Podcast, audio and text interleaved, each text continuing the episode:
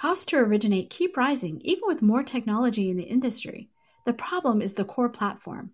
A new LOS can re architect the process around data, not humans moving paper files. Vesta has built this LOS, and you can learn more at Vesta.com. Welcome, everyone. My guest today is editor Chris Clow to talk about potential housing legislation and regulation in this election year and what we might expect. First, a big thank you to Truv, our podcast sponsor, for making this episode possible. Chris, welcome back to the podcast. Thanks for having me back, Sarah. Appreciate it. Great to have you on as always. Uh, you've been doing a lot of reporting on what we call the federal beat, right? Like what's happening in DC, whether that's regulators or agencies or um, the government itself. So let's talk a little bit about uh, what you're seeing kind of bubbling up there because it, it feels like there there might be a sea change here. Yeah, and uh, the sea change is in the form of what's coming down the pike in November, which of course is a, a high-profile uh, general election that it will include uh, electing the next president of the United States. So, since we're into 2024 now, uh, a lot more eyes are on the political land. Even though it seems like there's always a lot of eyes on the political landscape, people are going to be hyper focused now uh, and it's kind of full steam ahead until November. It seems like the season is getting an earlier start this time compared to some some prior election cycles. But when it comes to housing, the the biggest uh, pieces of news that seem to have emerged are really related to the attitudes of lawmakers and what they're hearing from their constituents. Uh, back at the beginning of February, I, I published a report about how the House of Representatives had passed a bipartisan tax bill, kind of a rarity these days when it comes to legislation, but it was a bipartisan tax bill that included an expansion of the low income housing tax credit program. Uh, the MBA and the NHC both lauded the move and kind of followed up on um, interviews that I conducted with officials from both of those organizations, uh, where they expressed affordability needing to be a, a front and center priority for not just the housing industry, but also policymakers in, in 2024. It's hard to say exactly what the attitudes are going to be for bipartisan legislation going forward, just because, you know, I think it was uh, David Dworkin who told me we're lucky if we get four. No, it was it, it was Bob Broeksmit who told me we're lucky if we get four months of real work out of uh, out of an election year. Uh, and it's it's pretty easy to see why. But there was also a report around that time that was uh, published in Politico where lawmakers seem to be acutely aware of the uh, the impetus that voters would be placing on them to actually get something done in the realm of affordable housing and housing uh, overall. Um, it was uh, th- there have been more calls for legislative action on housing affordability. Uh, that's according to Senator Ron Wyden, who spoke to Politico who's also chairman of the Senate Finance Committee. And he said that uh, lawmakers are being, his words, besieged by calls from particularly employers who are desperately seeking housing for their workers. Uh, Senator Mike Rounds out of South Dakota said that housing comes up every time that they're at home and when they hear from their constituents and it's one of the reasons why they're trying to to move some things forward but at the same time too uh, you know voters are going to be they're they're going to expect lawmakers to do something on housing even though practically speaking they don't have a lot of control over things like a lack of supply or maybe local zoning laws that could restrict construction but there's no chance that voters are going to be at all understanding uh, of the situation that lawmakers may be in when it actually comes time to vote in November.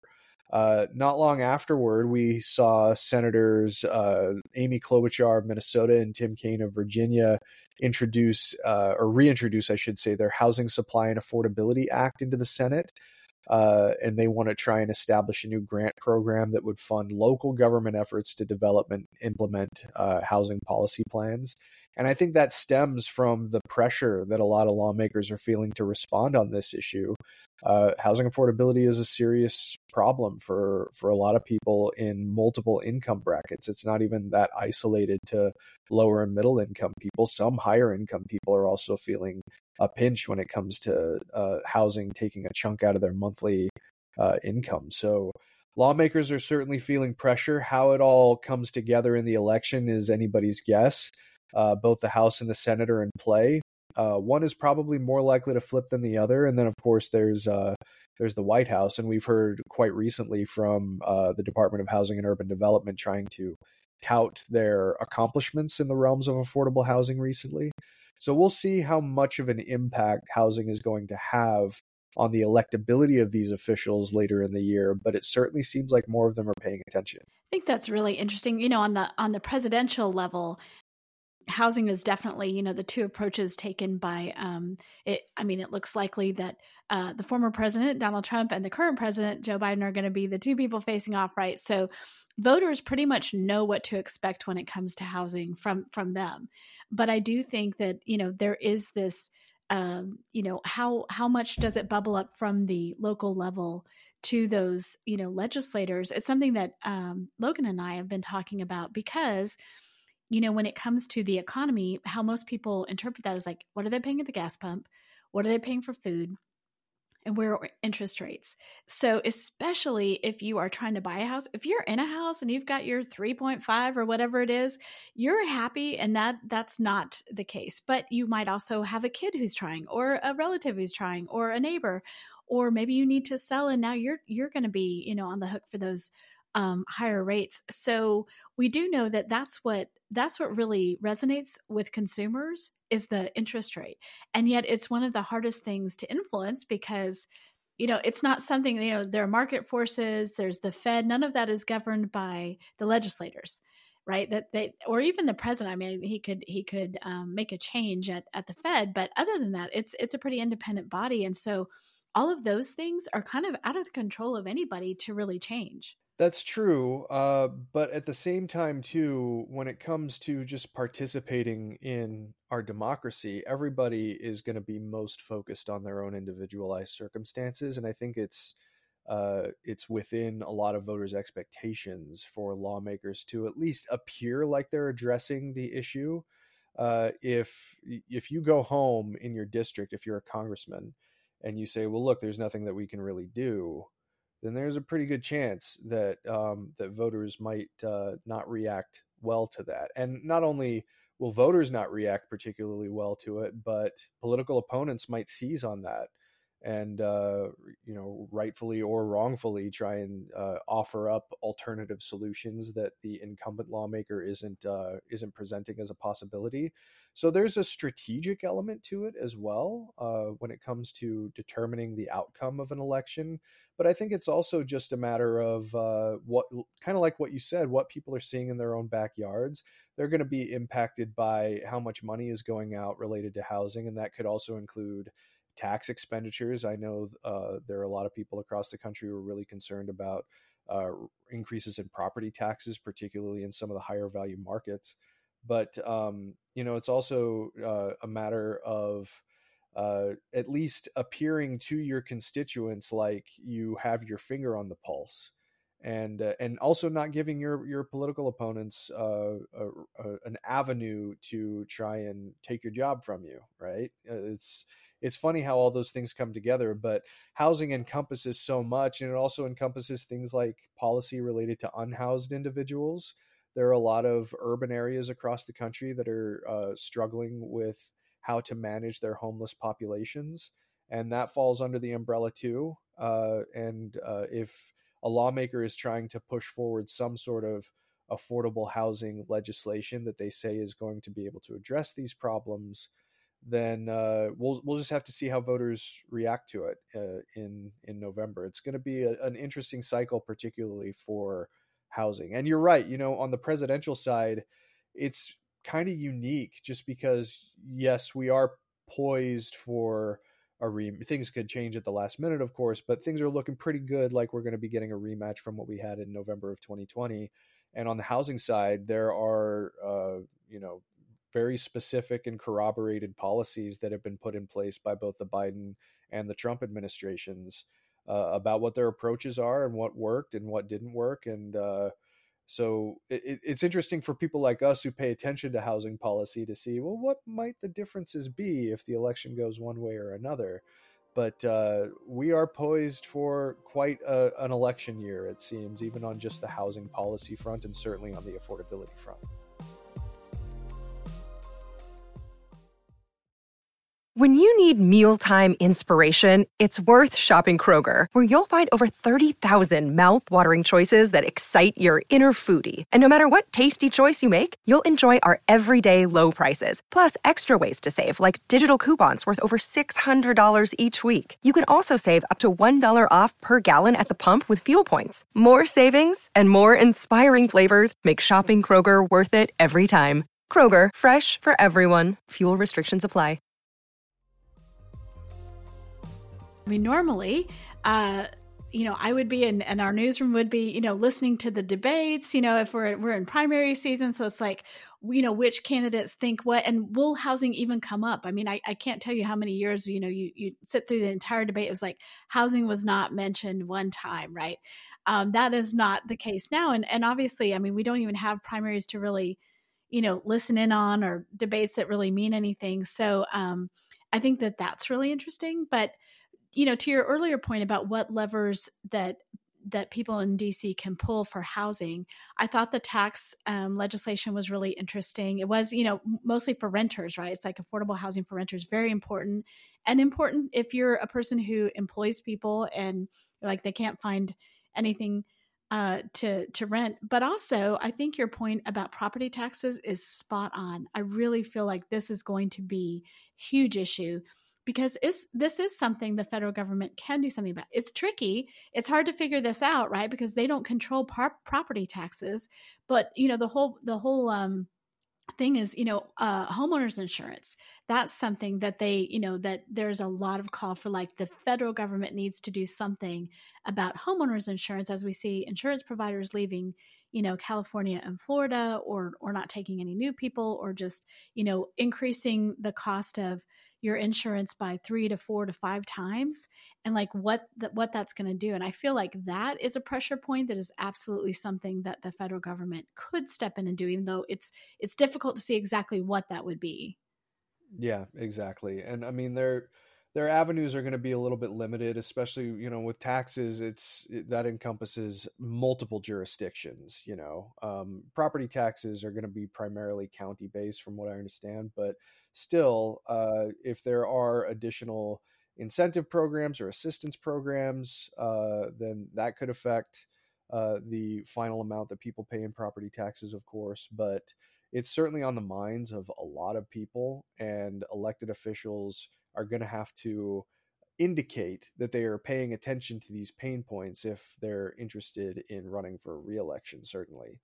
Um, and you know there there's arguably an opportunity for some new folks to come into the fold too uh, to seize on some of the uh, discontent that certain voters have in different parts of the country uh, to try and gain elected office. So yeah, there's just so many dynamics. I'm certainly going to be hoping that when we do get to a point where more substantive debates will be required, that housing policy is going to uh, take up more than just a couple of sentences. Knock on wood, and I'm not expecting miracles.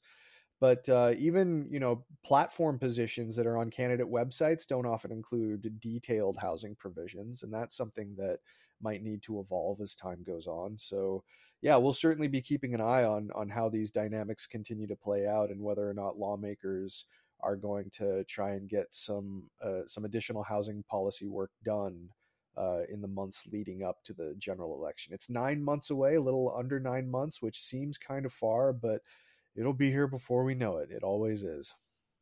Yeah, and I, you know, I think some of the biggest things uh, that affect housing aren't always, you know, on on a platform. So you know how do how do they feel, fair, feel about fair lending?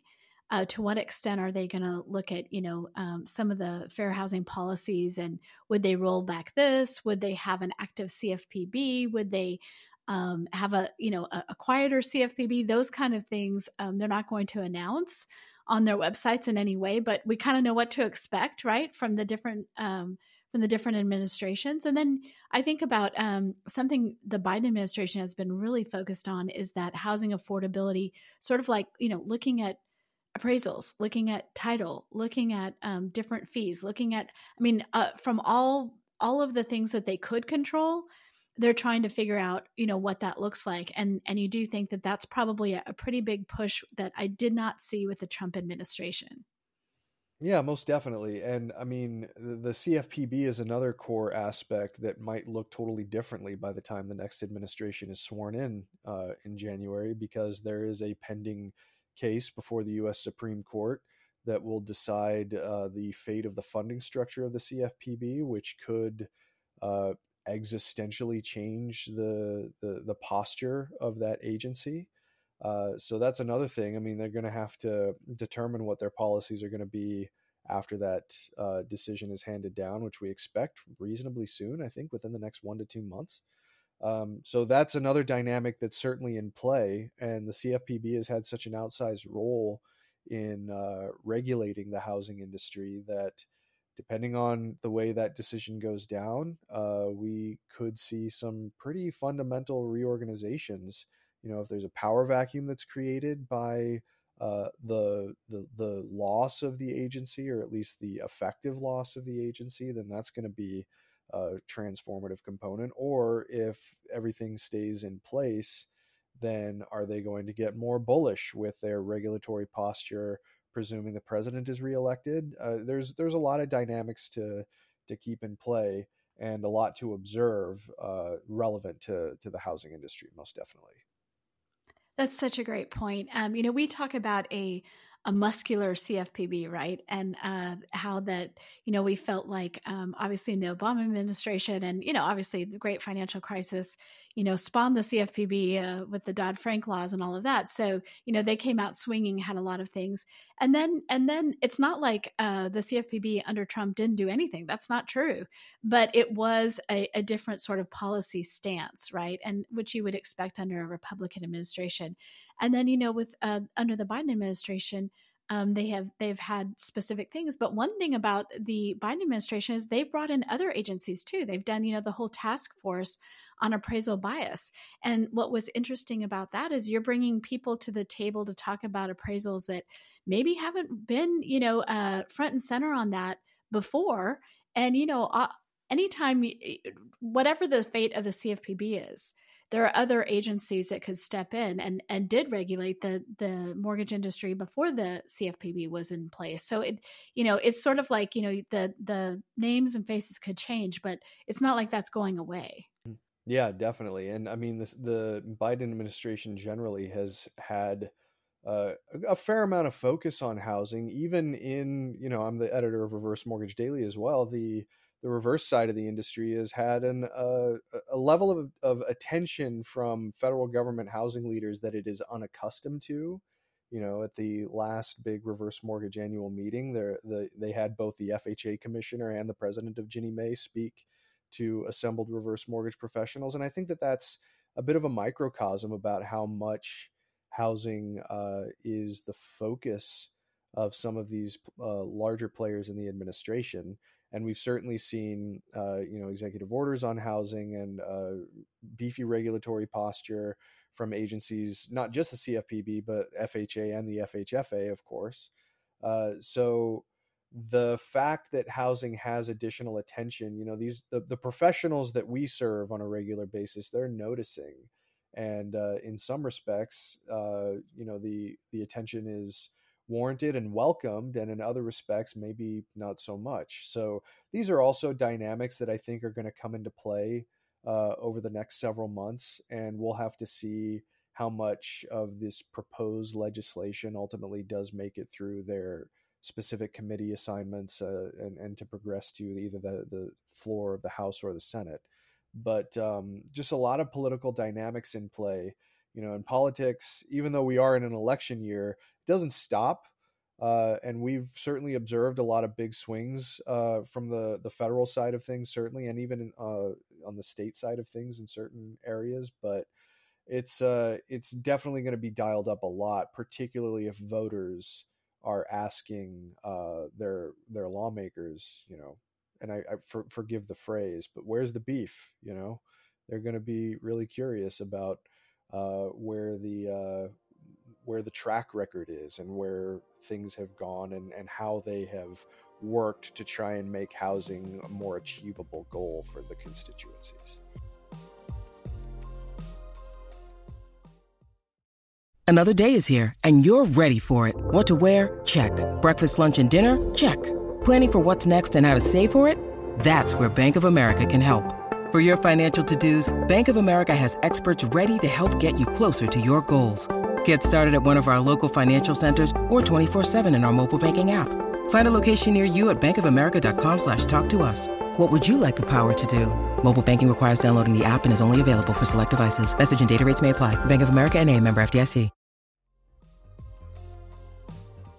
When Tr- Trump was a, a one-term uh, president, we have this administration that, you know, you never know if you're going to be back in or not. So do they – you know, double down on some of the housing initiatives they had throughout the thing, saying, you know, hey, we got to get this through because we're not sure we're going to be back, or we want to get this through and and that's going to help us in the, you know, get reelected or whatever. And so, you know, you think about um, some of the student loan forgiveness that the Biden administration has under, undertaken. That affects housing in a in a tangential way, right? Um, may not show up on the housing platform, but just the whole idea of consumer debt, uh, making the consumers um, more whole, making them, you know, put, putting them in a better spot.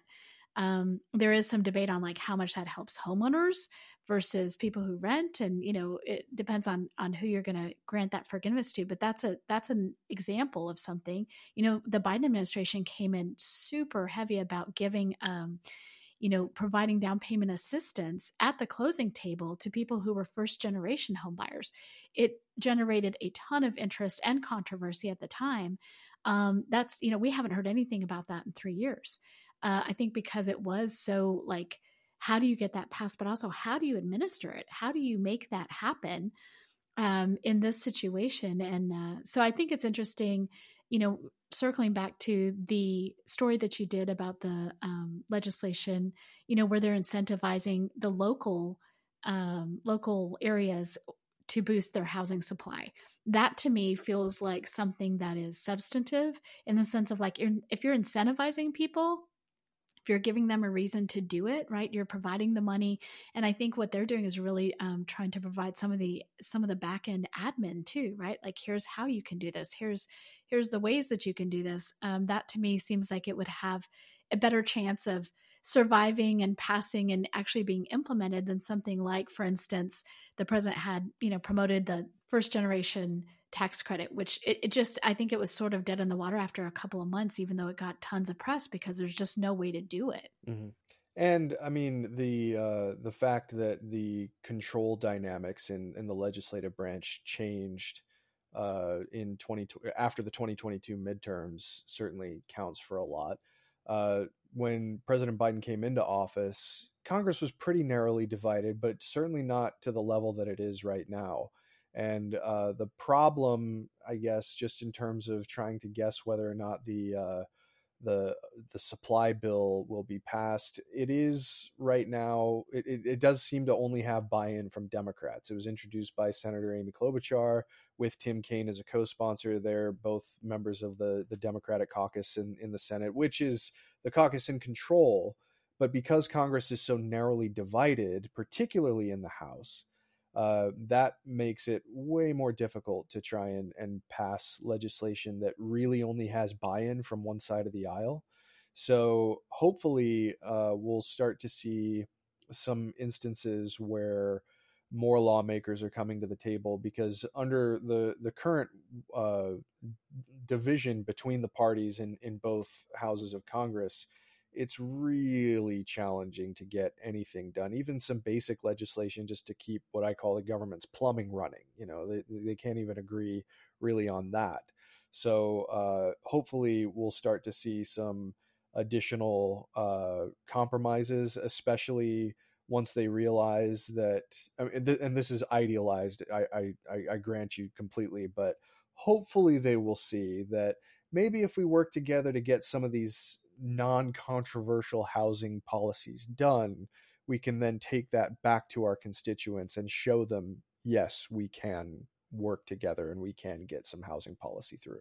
Chris, I am all here for the positive, optimistic look at what could be done in Washington because if we can't even imagine it, how will it come true, right? If we can't even think that this is exactly. a possibility, I'm like, I believe that housing could be what unites people across the aisle, at least in this very limited way. Because to your point, it doesn't matter if you're Democrat or Republican, you are hearing it from your constituents that they don't have enough supply. There's not anything to buy, they can't afford it. And so this is something that they could do. So i am for it. Let's let's uh let's just put that out there in the universe. Yes housing can we'll bang the, the drum. Yes. Bang the drum well thank you so much for giving us this update. Um, next time i'm sure we'll talk again about the reverse space. You do both of these uh, beats for us. They're both super interesting. So uh, we will check back soon but thanks for being on. My pleasure sarah. Thanks for having me